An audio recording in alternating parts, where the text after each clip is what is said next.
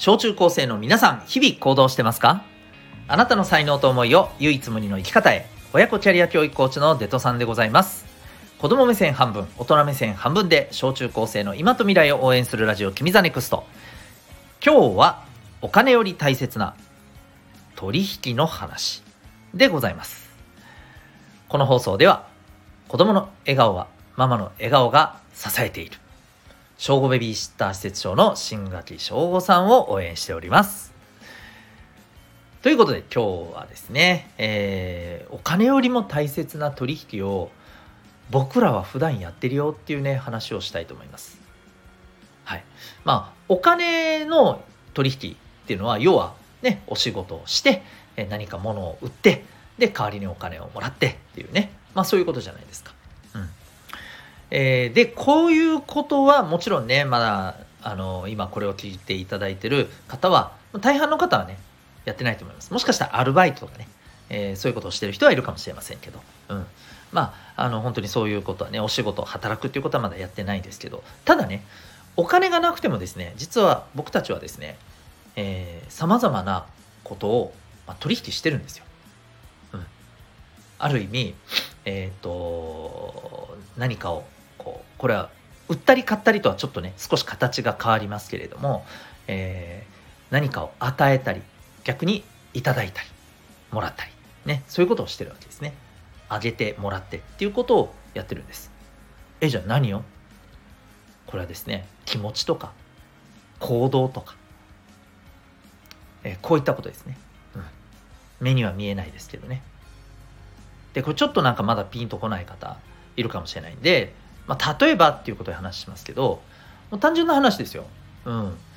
えー、学校で何か忘れ物をしてあなたが困ってたとします。でそこでね友達が「どうした?」声かけてくれて聞いてくれて「ああじゃあなんか自分の借りる?」とかね「あじゃあなんか手伝おうか?」とかね、うん、こんな風にしてくれたらめちゃくちゃ嬉しいじゃないですか。これってつまりあなたがその友達から何かをもらってるっていうことになるわけですよね。いろんな助けとか思いやりとかね、うん、安心感とかね。もしかしたらね。こういうのをもらってるわけじゃない、うん、ですよね、うん、でこれ逆もありえますよね、うん、困ってる人をあなたが助けることでその人に、ね、何かしらの力安心感とかね、うん。えー、もう本当優しさとかね。そういったことを、まあ、与えてるわけじゃないですか。ね、こう、こう、こう言われると、ああ、なるほどな、やってるな、ね、わかるでしょ。うん。でもね、実はもっと何気ないところでもね、これあるんですよ。例えばね、この会話とかでもね、そうなんです。皆さんの中でさ、よくさ、えー、話を、むっちゃくちゃ自分の話をすごいしまくる人っていません？また一方でさ、よく話を聞いてくれる人いませんか？話を聞いてくれる人ってさ、えー、例えばこの人の話を一生懸命聞いて「えー、そうなんだすごいね」って、うん、ななんならそこでね「頑張ったね」とか「えー、めっちゃすげえわそれ面白いね」とかね。そういう反応とかもしてくれたりしたらさ話してる方むちゃくちゃ嬉しいじゃないですか。これって一見何の変哲もないただの会話かもしれないけどそこにはね実はやり取りがあるわけよ。もうなんとなくわかるかな。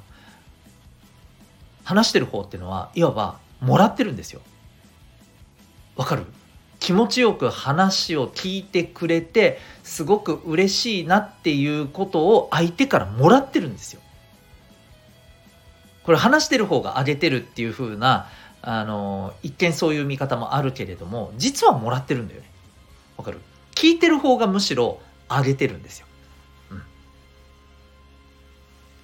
うん、ね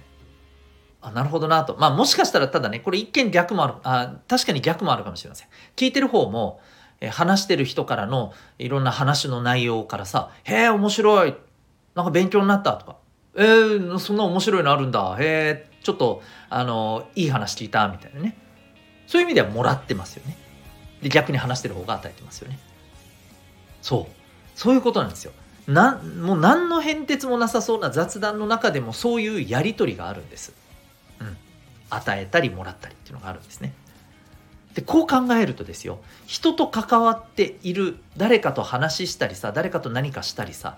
えー、もう授業とかでも授業の中でもそうよね。部活の中でもそうかもしれない。お家でももちろんそうだよね。家族兄弟ね中でもそうかもしれない。さまざまなところで実はお金以外のすっげえ大事なやり取りっていうのをしてるわけよ僕らはね。でねここでちょっと考えてほしい。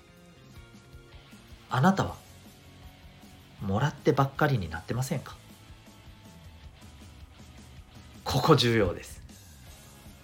もらってばっかりになってないでしょうか？例えばさっき言ったように自分の話したいことだけをバーって話して聞いてもらって「ああスキリよかったありがとう」これもらってばっかりじゃないですか。もしかしたら相手はもっと話したいことが自分も話したいことが聞いてもらいたいことがあったかもしれない、うん、だけどまああの聞いて、えー、話させてえー、ね、気持ちよくして、えー、あげるっていうね、まあ、そういうこう時間を、まあ、ある意味与えてあなたはもらってもらいもらいっぱなしでみたいなね、うん、そういうふうになってないですかね。もっと言うとあの人と自分との間ではこの与えるもらうってこれどんな状況かな。実は自分がもらいっぱなしになってないかな。あるいは逆になんかあの人にはずっと自分があげてばっかりだなとかね。そう。こういうことをですねよーく見ててほしいんですよ。でやっぱりねあのー、もちろんいろんな状況が人によってあると思うわけよこれね、うん、あバランスがいいな。このこの人とはバランスいいな。あこの人とはなんかどっちかっていうと自分がもらってばっかりかもとかね。あると思うんですけど特にもらってばっかりかなって思ったらですねっぱりねちょっと意識しましょう。逆もね。上げることも意識しましょう、うん、逆にさ、えー、上げてばっかりでなんかなって思う場合はたまにはねその人に、